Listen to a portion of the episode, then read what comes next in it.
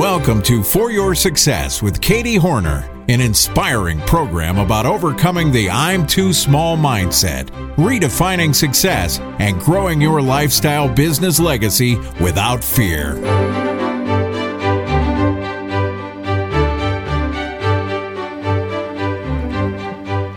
And welcome back to episode 17 of the For Your Success podcast, where we challenge the comparison mindset and teach that you are never too small to have an influence, follow your dreams, or build a successful online business.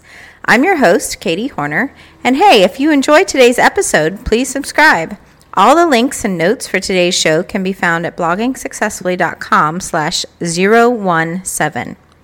Today's episode is sponsored in part by the Blog Connection.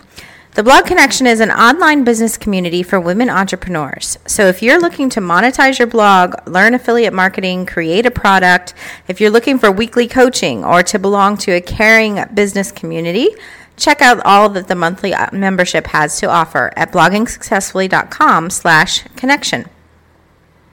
In episode 16, we talked with Sasha Gray, a Southern Belle grandmother slash fairy godmother who has an amazing online business. And next week, we'll hear from a video creation specialist. But today, I'm very excited to introduce our guest. She is an incredibly strong woman, ever learning and teaching others what she's learned. She's a mom of seven and an entrepreneur, and you may recognize her from her encouraging Dear Mom letters on Facebook, or if you've been listening since the beginning of our podcast, you met her once before in episode two with Dan Morris and Audience Industries. It's my privilege to welcome back to the show the founder of FindingJoy.net, Rachel Marie Martin. Rachel Martin, I'm so excited to have you with us today on the podcast. Thank you so much for being here.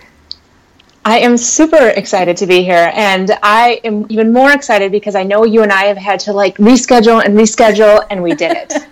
we did it. Yes, we finally got Rachel Martin of Finding Joy on the For Your Success podcast. So um, I'm really excited. You know, we we um, already talked to you and your business partner Dan Morris in one of our previous episodes in regards to. Um, blogging concentrated in audience industries and the things that awesome things that you're doing there. But I'm really excited to be able to talk to you today about your business finding joy and how that all started.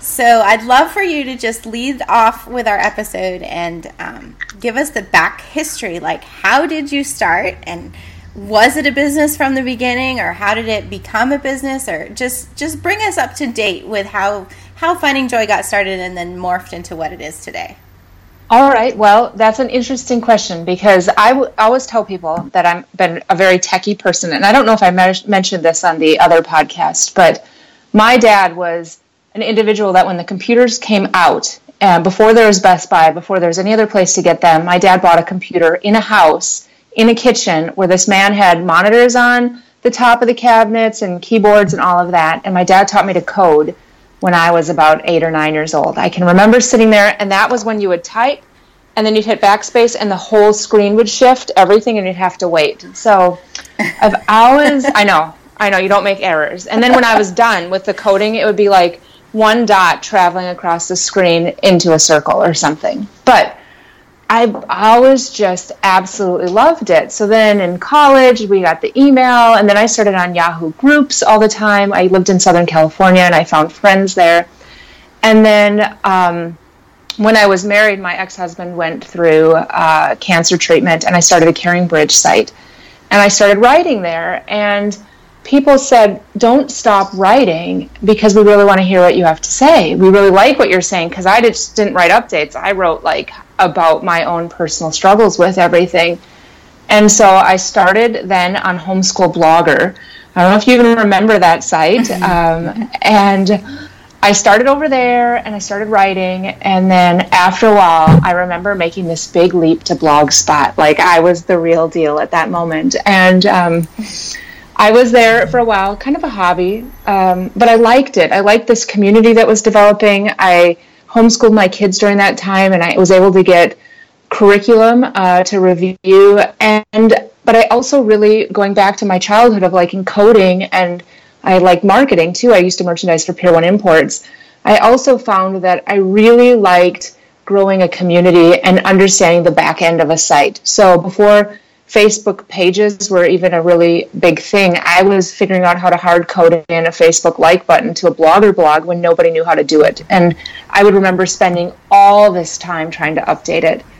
So after that, I would say for the last four years, um, it has been solely my business. I made a turn within about about four or five years ago, thinking that you know this could support my family, and for the last four years, it's definitely been a business um, instead of just kind of a hobby. Hmm. And what do you think was key in the in that mindset shift, or what is what is really necessary when people talk about going from from hobby to business? So for me, it was I needed to support my family, and I knew that the blog had the ability to sustain and to create an income. And I a lot of times with blogging specifically or entrepreneurs, there's this tendency to go for short-term gain. Um, do a couple. Do I see all the time with blogs? Uh, do a bunch of sponsored posts, and then you neglect the community. And I made a commitment from the the very beginning that I wanted to create a community and an audience that absolutely loved what I wrote. And if the income was slower in the beginning to come in because I was very discerning about wanting to keep my authentic voice and not wanting to do a ton of sponsored posts and wanting to advertise in the right way. And I, I made a commitment to grow an audience in that way. So the big thing about it becoming the business was you know when you're you're faced with the fire you really you have to do what you have to do and i just got really scrappy and i decided this this is a business and i'm going to make it work mm-hmm. do you have was there anything specific that you did when you when you decided okay this is a business i've got to make it work what was some of the first steps that you took as far as actually monetizing well, one of the first things I did was I did just ads on the side. Just I think I joined the BlogHer network back when it was called that. And I remember very clearly the first month the site made $35, being all excited like, "Whoa, we just made $35 and about that. And at that point i hadn't quite connected the power of traffic um, to that amount of money. And so as if if you're looking at monetizing with ads uh, there's a lot to do with traffic and, and the type of ads. But the other thing i did was um, i made an ebook. So my business partner dan that you and i chatted with on the previous podcast he worked with me to create an ebook. And we made the first Dear Mom Letters ebook and put it up on PayPal. I had an E-junkie account. I did all this stuff. And I can remember very clearly, we, it was released a couple day, weeks before Mother's Day.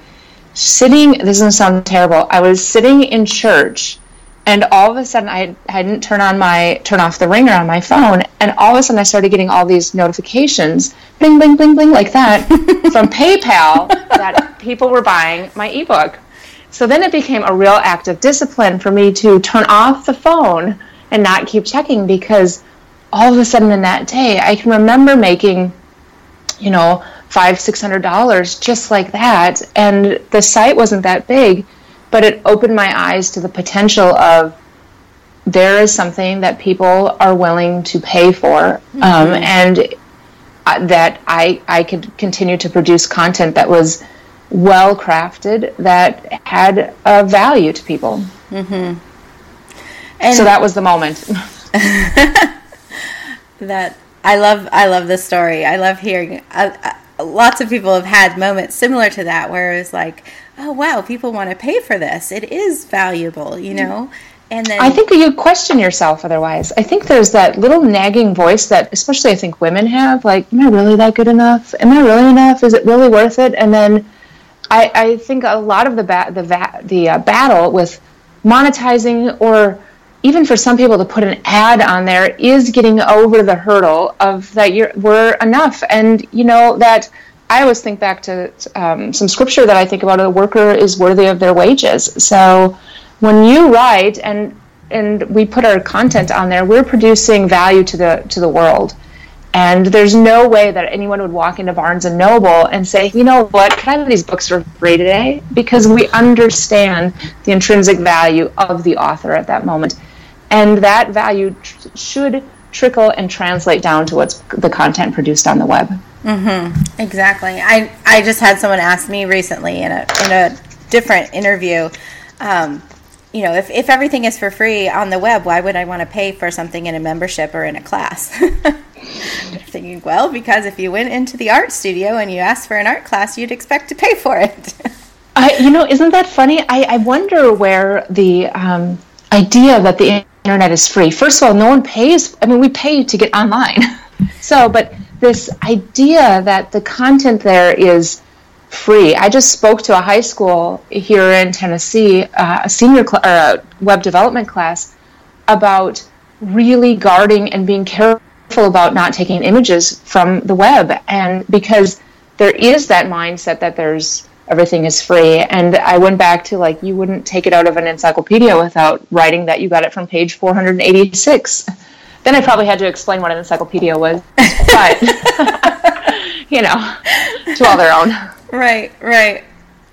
Wow. So tell us about some of your struggles, maybe early on, maybe more recent, um, in in the life of a female entrepreneur running your online business. There are times when we all feel down. Like, is is this worth it? Um, am I making a difference? Am I going to make it? Talk about some of those low times and, and what you were able to do to overcome them and push through. Well, I think that because I'm a mom too, uh, and I was a stay at home mom for most of my older kids' lives, I, I had these struggles of, of, am I a good mom still? And it's just such a, a, when I think back to it now, it's kind of a ridiculous thing, but I did have that struggle like, because I traveled a lot too. I traveled to speak, I traveled to help grow my business and to put food on the table. And it came down to me one day when I was sitting in the airport. I was actually on a plane in Kansas City flying home. And I had this memory as I was looking over the fields and everything as we were taking off about my grandfather who was a farmer. And my grandpa, my grandpa Witt, he during harvest time, my grandpa was out there working all the time. I can remember going down there with my mom and I was a little girl and he would be up all night, all over and over and over during harvest. But I never ever doubted that my grandpa loved me. Like, I just knew grandpa, he loved me so much. And I realized that a lot of times as an entrepreneur and as a woman, we forget that some there are moments in our lives that are harvest times. And when we're in that spot where it's a harvest time where we have to work really hard and we're doing it, it's because we love our family and we want things better for them. So that low time then was replaced with almost a sense of of pride of pulling up the bootstraps of doing what we I needed to do for those for, for my kids and that that definitely has helped sustain it. Um, I think the other struggles that entrepreneurs face in general is just, at least for me, is working at home, um, establishing mm-hmm. the boundaries like this is work, um, and respecting, and for me to say no to the work sometimes and shut the computer. Because I, I, you know, if you live in a social media world in that type of environment, you could work all the time. So, but remembering the harvest thing, I write a lot about that on finding joy because I, I sometimes don't think that we have that grace that we give ourselves to understand that work is a good thing too. And mm-hmm. uh, for my children, it was a really good thing to see uh, me step up and to provide for them. Hmm.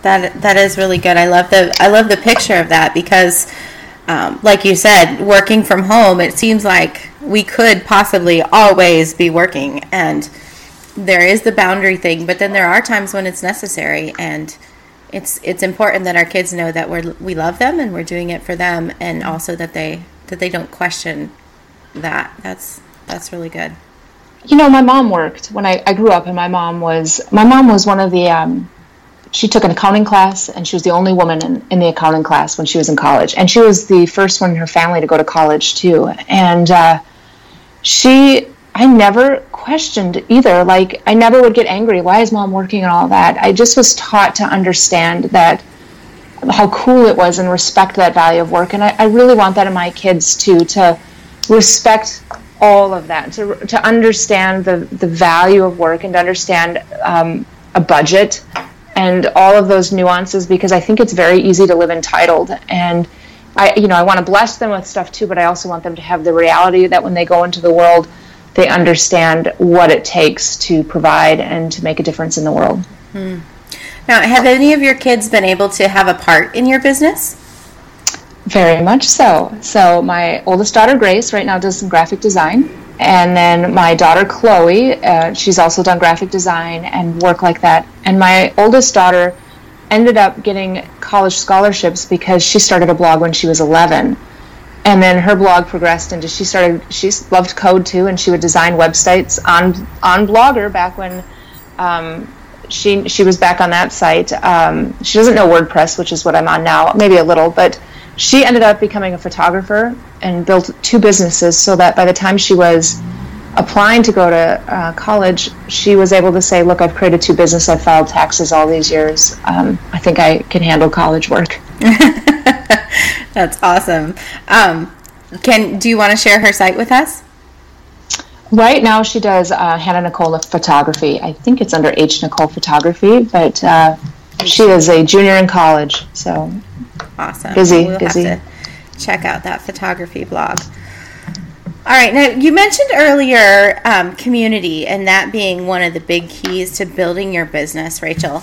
Can you maybe share some of the some of the key things somebody could do to build a community around their business?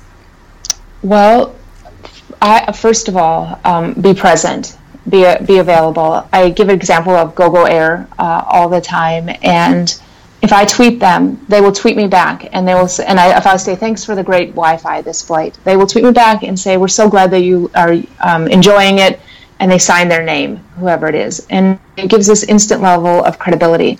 There's a, a gluten free snack company that I tweeted probably eight to 10 times telling how much I loved their product and never heard from them. And every time I look at it, I think, I don't really want to buy it because I just felt like I was I was not valued as a consumer at that point. I was taking time out of my day to say to them, I really loved what they did, and they've never responded. And that stuck with me. Like this idea of responding to people. And it's hard because right now I, I, get too much email. I mean, I can't manage it, but I do try to go in there and give personal responses to people. Mm-hmm. Um, to write them, I, I, try to respond to comments on the Facebook page and I sign my name all the time so that people know I'm a real person. And I think that is part of it is this authenticity to be open with everyone around there. And I tell people very often how much I appreciate what they do. If they share something that's from my site and it's public, I'll go on and I'll leave a comment that I really appreciate you sharing this with your community and I uh, or your friends and I'm, I'm, I'm grateful. And then I sign my name, Rachel from Finding Joy. And I think that that community building has shown that I'm invested in them as much as they're investing in me because they could go anywhere on, on Facebook or online. They could, there's many different sites, but the fact that they decided to take a minute out of their day and write a comment, I, I am I'm, I'm grateful for that. Hmm. Yeah, that's a good point. As to, you know, it's nice when you see people sharing, but it's even nicer for them and reinforces to them the the whole relationship side of the business when they get that feedback. And I that's a really really good tip. Yeah, it's interesting. Well, one of our events, I we I was talking about. I was sharing that strategy with Facebook about this responding. You know, you can see public shares uh, when you click on the share button, and you can see who shared it. And I said, I'm going to respond to one of these, and chances are, before this session is over, that individual will respond and say thank you. And it was within about 40 to 45 seconds that I had responded that the individual that site got the notification and they responded back and as a marketer um, on that that strategic side too there's nothing more powerful to facebook to see interaction to show that this page is relevant mm-hmm. so it's not only building community but it's also proving social um, media importance at that point and the algorithm is better at that point as well Right, and all because we took time to notice the person, right? Isn't that what we all crave? Is we want to be noticed?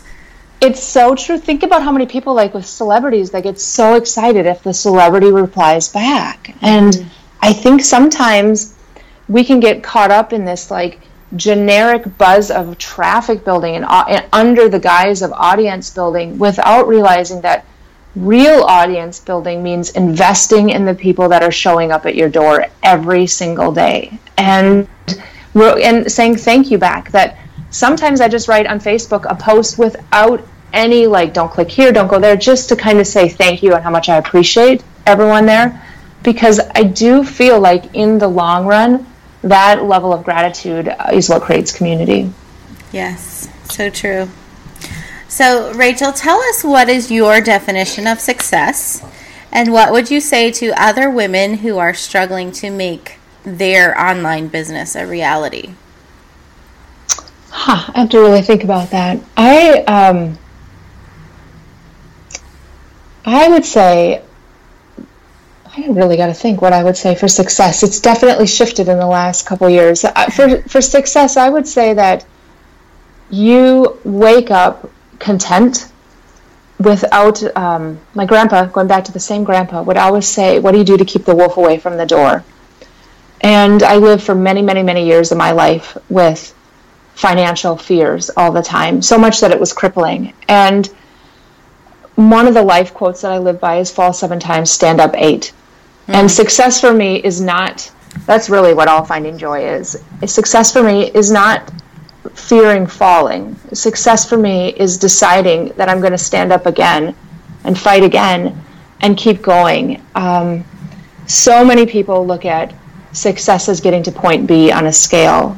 And I look at success in the inches that it takes to get to point B and to continue to fight for what you believe in and what is right because life is finite and we don't know if we're going to get to point B. So I'm going to make today the most awesome day that I can and celebrate the victories in the day while I'm moving forward. Mm-hmm. So that would be success. Um, I don't ever want to get lost in in the disappointment of oh that didn't work out or all of that. I just want to be a person that is thought of that keeps standing up and celebrates that. And that would be my my advice for women is to learn from the past, learn from the learn from the times you fall down because I think there's good lessons and stuff. I think there's really good lessons, but to not let it define who you are today. Like you don't have to wear that sticker of whatever it is on your posture today. And so you I always tell them like if you're thinking I'm failing, I want you to replace it with I can do this.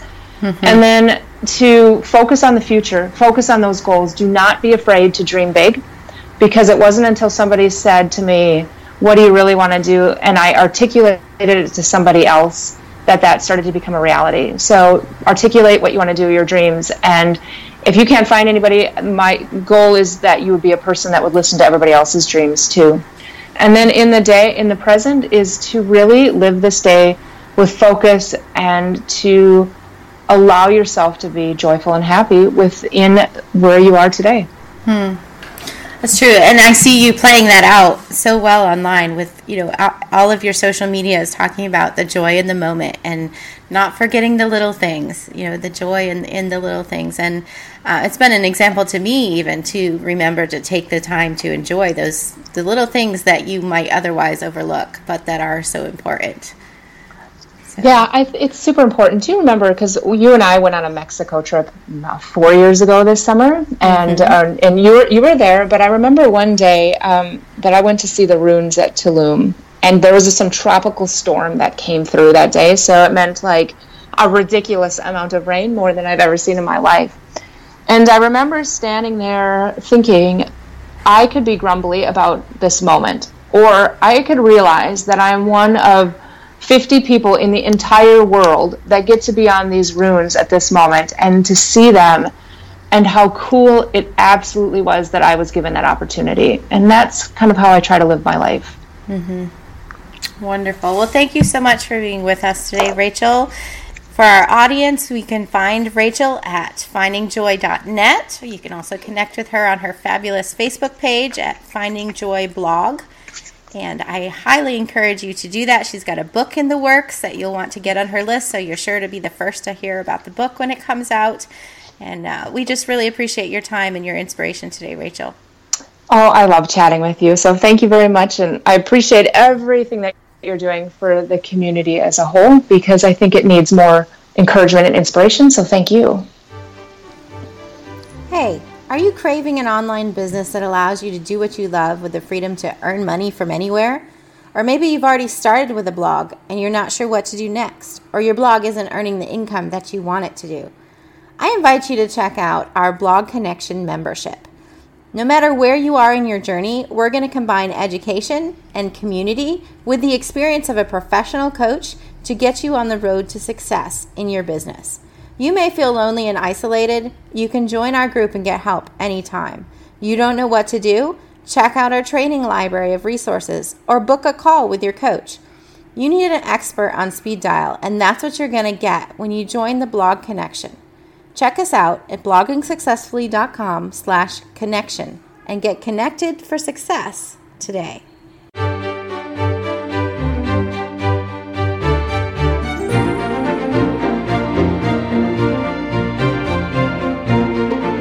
Thanks for listening to the For Your Success podcast with Katie Horner, presented by bloggingsuccessfully.com. For show notes and links to the resources mentioned in today's episode, visit www.foryoursuccesspodcast.com.